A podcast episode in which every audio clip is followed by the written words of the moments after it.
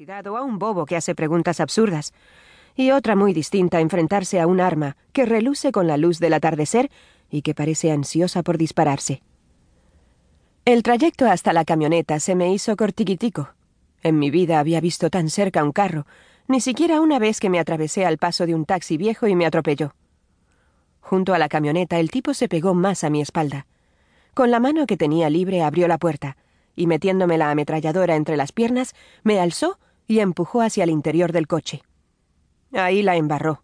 Le faltó tacto. Estaba muerta del miedo, pero me dio mucha rabia que el man me ultrajara. ¿Qué está pensando este huevón? ¿Que me puede tratar como a una cualquiera? El tipo quedó sorprendido. Estaba tan seguro de tenerme bajo su dominio que no supo qué hacer. En esa fracción de segundo me di cuenta de que el huevón era vulnerable, que no era tan temible como aparentaba.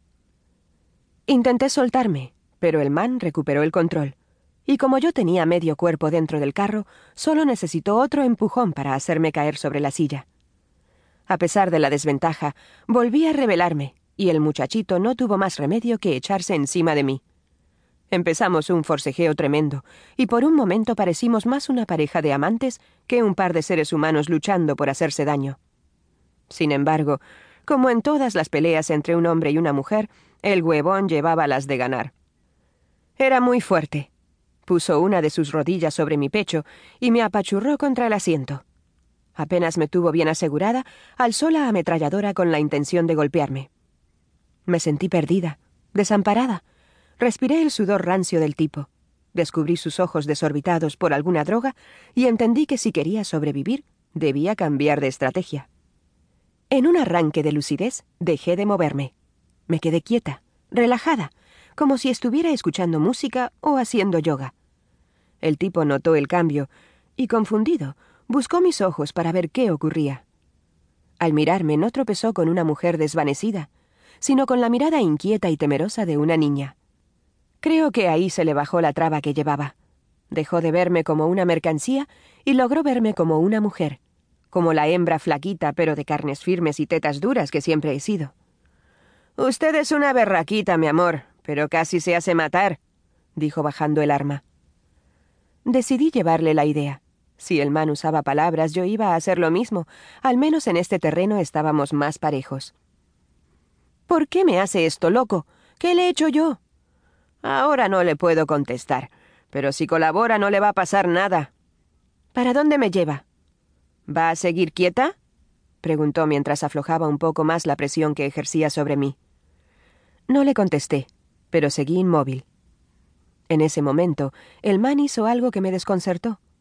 Soltó el arma y me dio la espalda mientras agarraba una cuerda que tenía sobre el asiento trasero. Pensé en empujarlo y huir. Sin embargo, no había suficiente espacio. Esas malditas camionetas se ven muy grandes y espaciosas por fuera, pero son pura ilusión. Entre la silla y el tablero apenas cabe una persona. Así que me tocó contenerme. No iba a empezar de nuevo un forcejeo sin estar segura de poder ganarlo. Vámonos, que estamos dando mucha papaya, dijo como si estuviera hablando con su mujer y no con la víctima de un secuestro. Sentí mucha rabia, impotencia y deseos de ponerme a llorar. Pero el man me había amarrado. Me llevaba para donde le daba la gana y no quería darle el gusto de ver mis lágrimas. Ya había llorado mucho ese día, y no tenía ganas de seguir en lo mismo. El tipo arrancó.